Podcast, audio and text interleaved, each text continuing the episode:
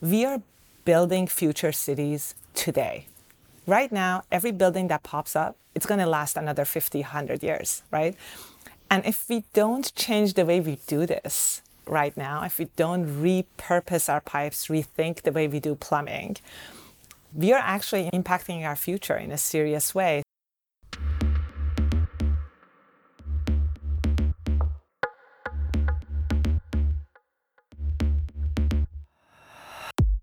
Every day in America, around 6 billion gallons of clean, safe drinking water disappear. That water vanishes when water mains break, when pipes leak. That's 9,000 Olympic sized swimming pools every day. I'm Jay Famiglietti. On this episode of What About Water, we look at the role governments play in fixing and maintaining water lines and systems.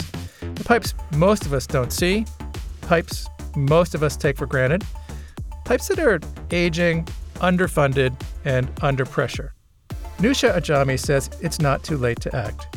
She's the Chief Development Officer for Research for the Earth and Environmental Sciences area at the Lawrence Berkeley National Lab. She was the founding director of Urban Water Policy at Stanford's Water in the West program, and she was part of the National Science Foundation initiative Reinventing the Nation's Urban Water Infrastructure. Newsha joins us from San Francisco. Welcome back to What About Water, Newsha. It's great to have you on again.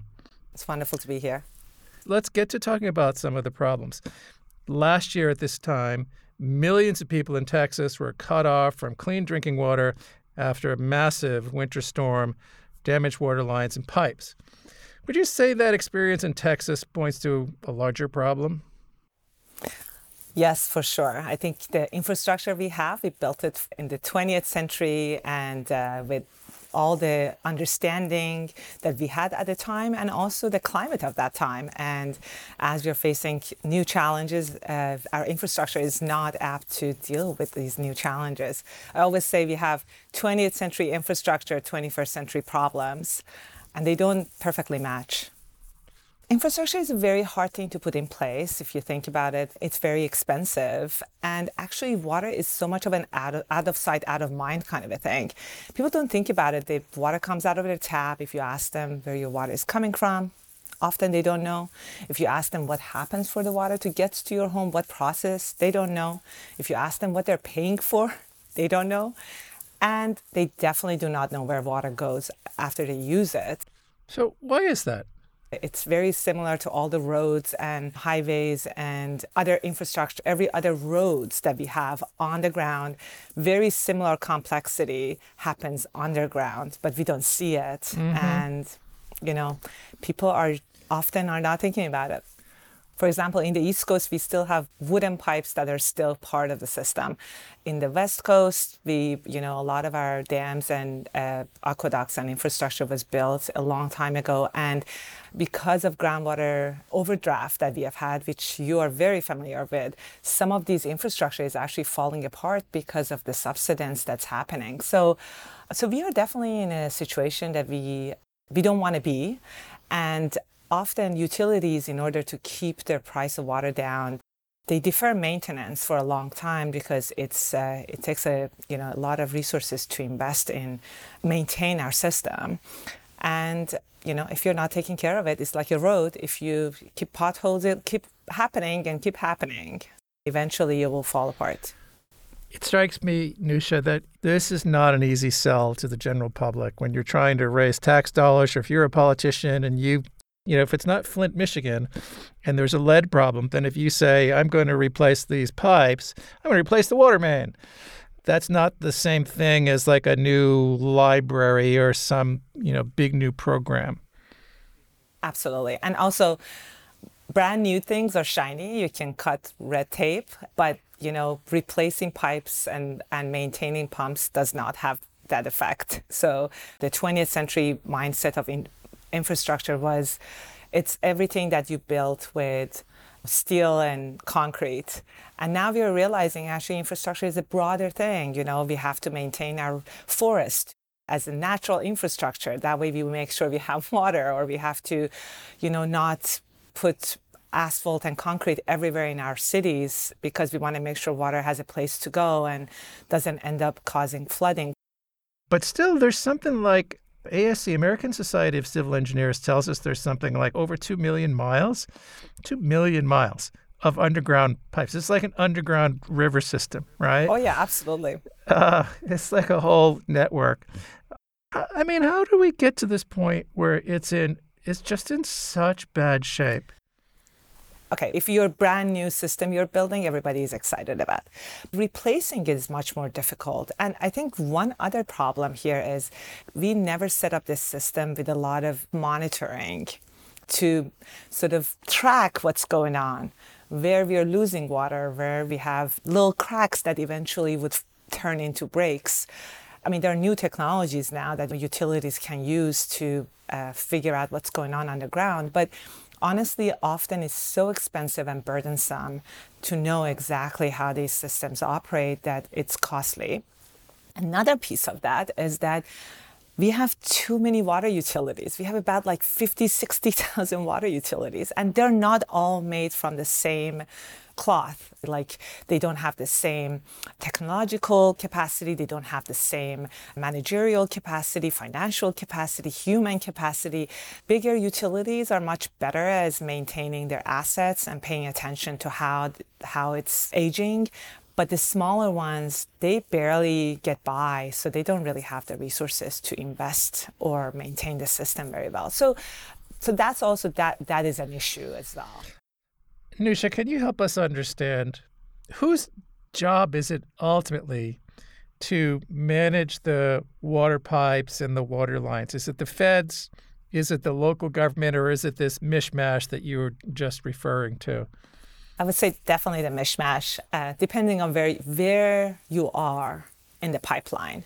Obviously, federal government has a specific role. There are some dams and infrastructure that they do operate under the Army Corps of Engineers.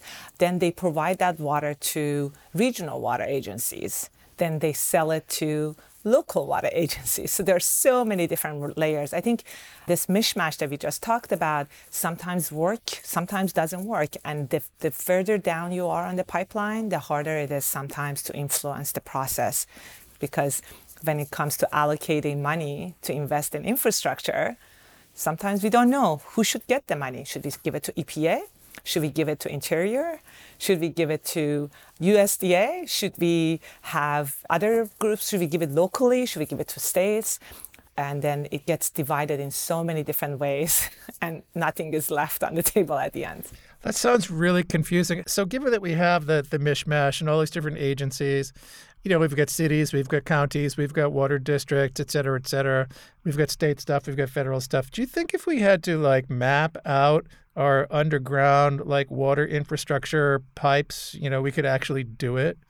Actually, there have been a few universities that are looking into this, trying to gather blueprints from different utilities to create a centralized place for this kind of data which is absolutely great.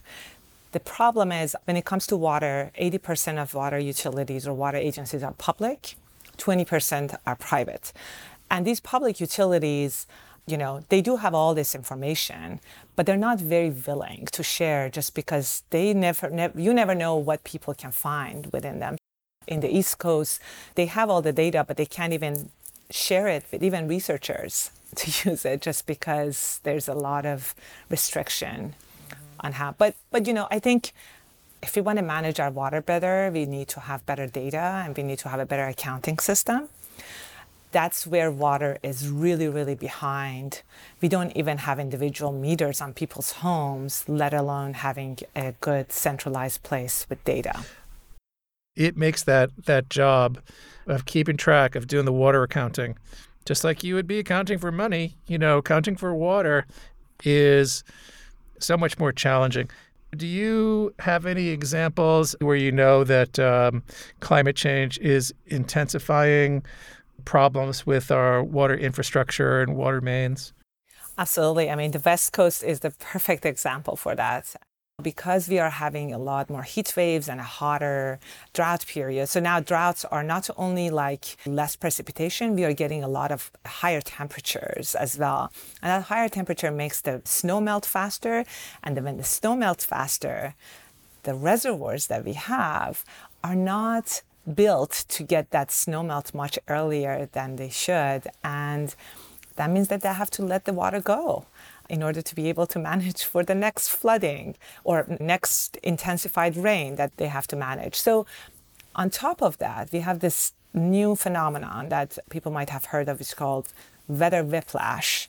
One week is cold, one week is hot. One week we get precipitation, snow. One week it's so hot that everything melts at the same time. So it's kind of like going from winter to summer, winter to summer very quickly within a season. Again, our infrastructure system is not built for something like that. So the the the whiplash in time, we get it here, but pe- I don't know that people here are really paying attention to it. And it's so cold that you know they're just happy that it's getting warmer. But just some examples, we've had several weeks this winter where, and I'll use Fahrenheit, that it's been minus 30 Fahrenheit. In the next week, it will be 30 Fahrenheit, right? Think about that.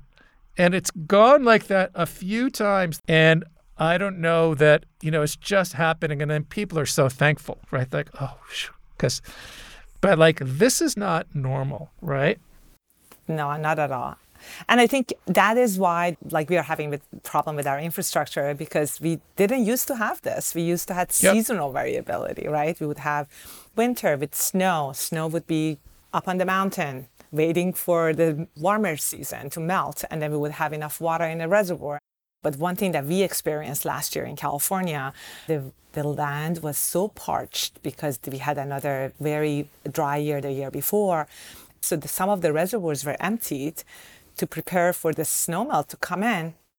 Some of it directly went from snow to a water vapor, and some of it just went down and poof, gone.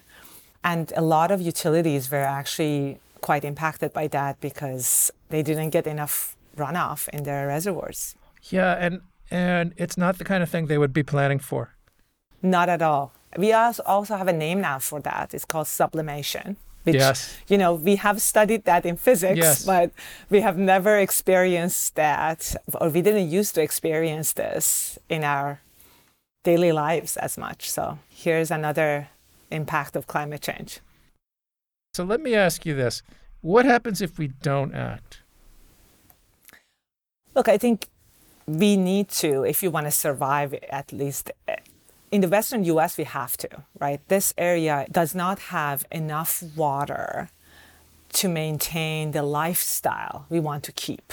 Now, we can all survive here if we change our lifestyle and think about it differently. If we really understand this is a dry region and requires a different kind of water consumption. Um, however, this is not just a West Coast problem. East Coast has its own problems, you know, water quality problems. Um, the less water we use, the less water we need to treat. The less water goes in the system, the easier it is to maintain the storm pipes and wastewater pipes, especially in the East Coast because they're combined in the same place. And also the East Coast actually now in their own way experiencing drought in different years just because the amount of water that they get is less than it used to be. So we have to be a lot more mindful. And also, it's not just for us as individuals. At the government level, we are not also thinking about water as an important element to focus on. For example, we are doing all this energy transition, but we are not thinking, what's the water footprint of that energy transition? Do we really have enough resources to maintain something like that? So it's kind of like we have to give water the value it needs. Newsha, in the United States alone, we have these 2.2 million miles of water pipes that we discussed earlier, and they are starting to crumble. You're seeing some good work happening in California. Tell us about that. Sure. Yeah. I mean, I live in the city of San Francisco, and we have started requiring buildings that are bigger than 200 100,000 square foot. And now actually we, we even made that more restrictive. 100,000 square foot and higher, they have to put on-site reuse systems, which means that they can take the water from their tap and their showers and then reuse it for flushing down toilets or watering outdoor spaces when San Francisco started this, everybody was thinking this is only a dense city kind of a solution, but the reality is we are seeing it more and more happening on tech campuses, on sport facilities. So that's definitely one thing that we see. And also the fact that a lot of people in California live in semi-arid areas, but they like to have English gardens, which you know doesn't make sense. But we see a huge transition at that end as well. A lot of people are replacing their outdoor spaces so the transition is slowly happening, but I would say we are building future cities today. Right now, every building that pops up, it's going to last another 50, 100 years, right? And if we don't change the way we do this right now, if we don't repurpose our pipes, rethink the way we do plumbing, we are actually impacting our future in a serious way. So it would be great to see a lot more people embracing recycling at different scales. We use the same amount of water in our showers than we use in our toilets. Why can't we just connect them somehow? You know, it's there's so many things we can do. We are doing a lot of groundwater recharge projects across the state, which would maintain our groundwater systems. And replacing pipes is definitely important. So a lot of utilities are actually trying to tap into the infrastructure money to be able to replace their degrading pipes. And I think one thing I didn't mention, which is very important, this whole leak prevention, right? A lot of leaking is happening in these pipes, and that's the water that we are losing to an aging infrastructure. That need, I mean, just preventing that can give us a lot more water, you know. But utilities don't have a lot of money for these maintenance systems. That's the problem. They don't like uh, incremental solutions. So, who else is doing things right? We've talked a lot about California, but how about other states or countries? Where are you seeing innovation in, in water infrastructure? Denmark. Right now in Denmark, people are using between 22 and 28 gallon per person per day, which is very low. The lowest we have right now in the US is San Francisco, which is about 40 gallon per person per day. So that's, you know, cutting that in half. So one project I'm very excited about this is this uh, 50 liter home, which is a sort of like a global coalition between uh, a few industry leaders, academic institutions, NGOs. Their goal is to build homes that only use 50 liter per person, which is quite low if you think about it. Um, and their goal is basically to use and reuse water as much as they can within a building uh, or within a home. For example, using the sink water and shower water for toilets or for laundry machine and also for irrigation. So there's so much that can be done if you think about our sink water and shower water. They're basically clean. We just use a lot, a little bit of soap in that process so it can be easily cleaned and repurposed because every drop of water that we use needs to be, we use energy and resources to clean it up and bring it to us and take it away. So the less we use, the less energy needs to be used. That's amazing, amazing stuff. And we need to be doing more, right? Reuse, reuse, reuse, recycle, recycle, recycle. that's, that's the mantra. I know everybody is very enthusiastic and curious about desalination, and um, I think desalination is sort of at your last solution in a sense that you should do everything else and then build a desal just because it's much more expensive. It's harder to maintain. Another very, very cool effort that's going on across the West and actually internationally being embraced as well is the groundwater recharge effort, trying to kind of use natural systems as a way of storing water. Another area that I'm super excited about is using data and information to be better as the way we manage our water systems. And there are utilities that are embracing information technology or smart meters, better tracking systems. People have apps that they can see, okay, how much water I use for what purpose. So those are also very cool innovation that's happening across the board, um, which I'm excited about. I, I am too. And as you're as we are talking about all this stuff, I'm I'm wondering how do we pay for all of this, right? Who's paying? Who's paying for it? Great question.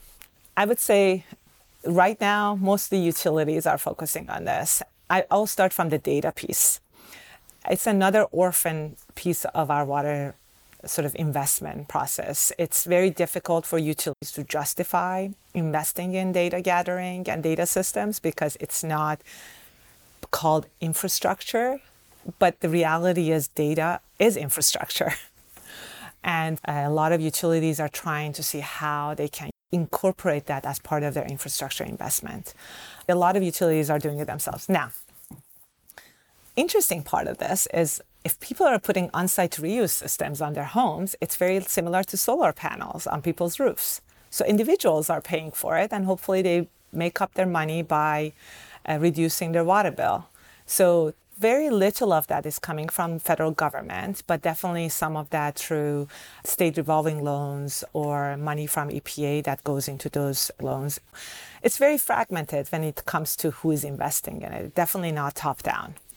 Wonder what we need to do to raise awareness about about all of this. I mean, the understanding of all these different components as infrastructure, the understanding of the need for financial innovations, as you mentioned before, the need to value water much better. I mean, how do we raise awareness?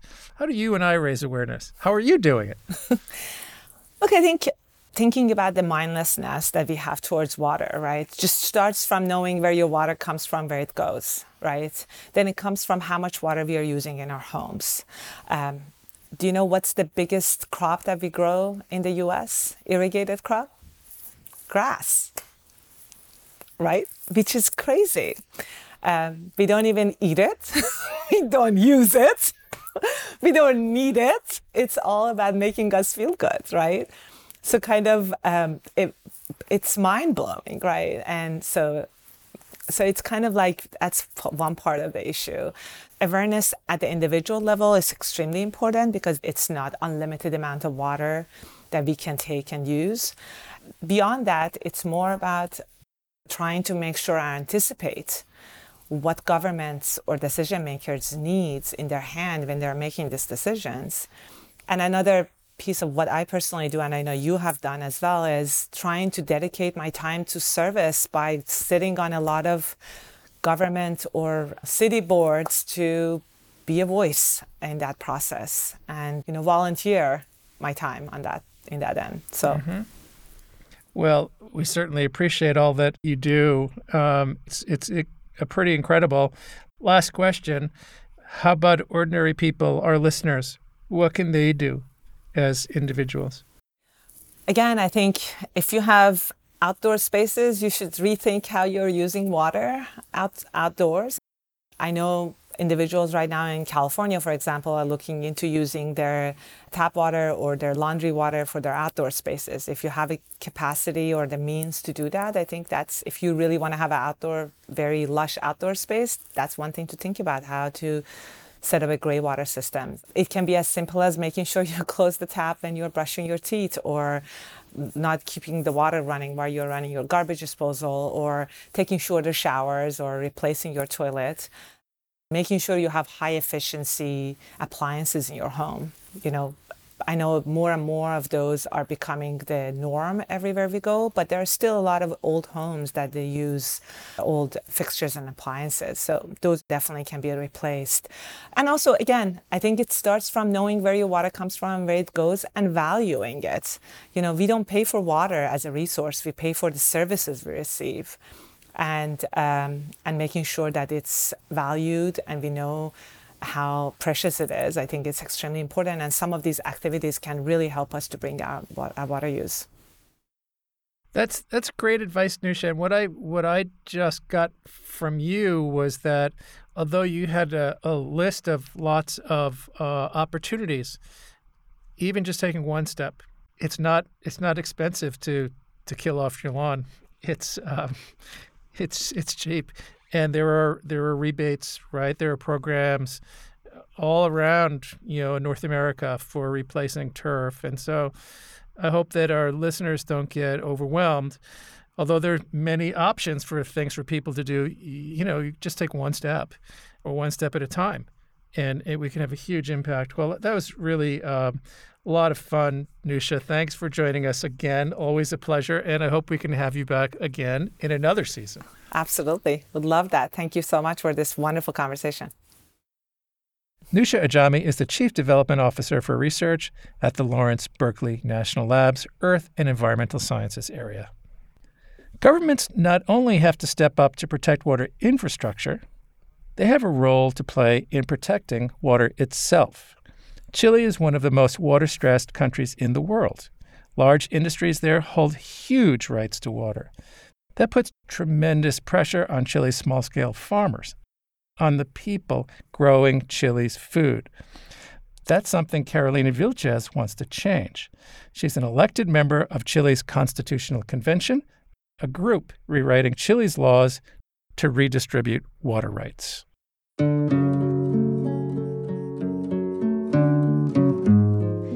Soy Carolina Vilches Fuensalida.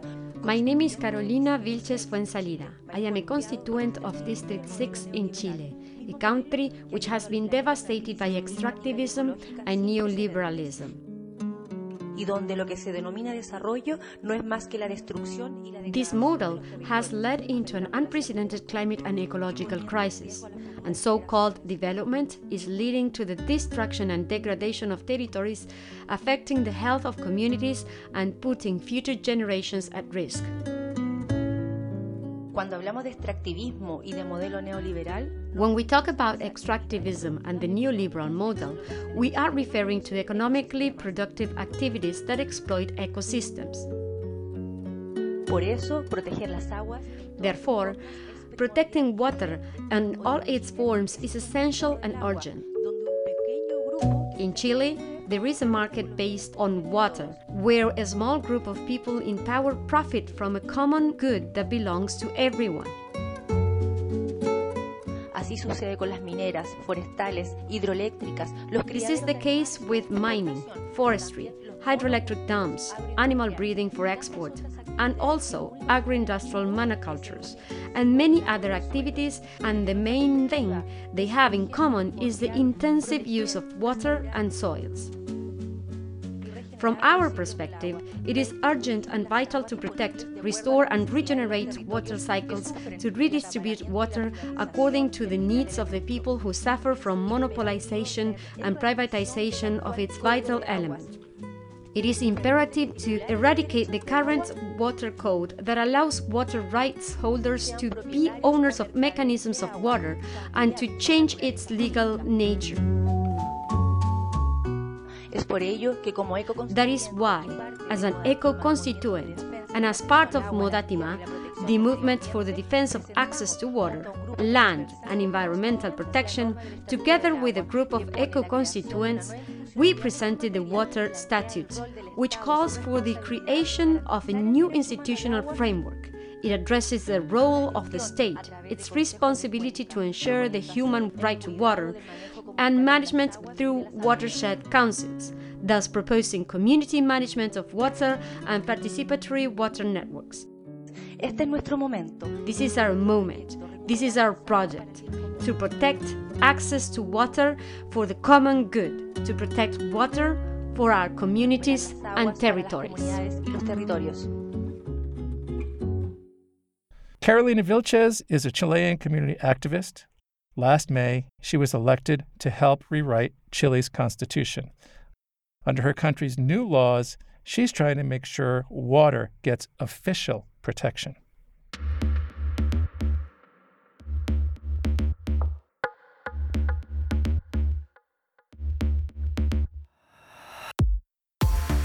That's it for this episode of What About Water. It's produced by the Walrus Lab and the Global Institute for Water Security at the University of Saskatchewan. We record and produce this podcast on Treaty 6 territory, the homeland of First Nations and Metis people.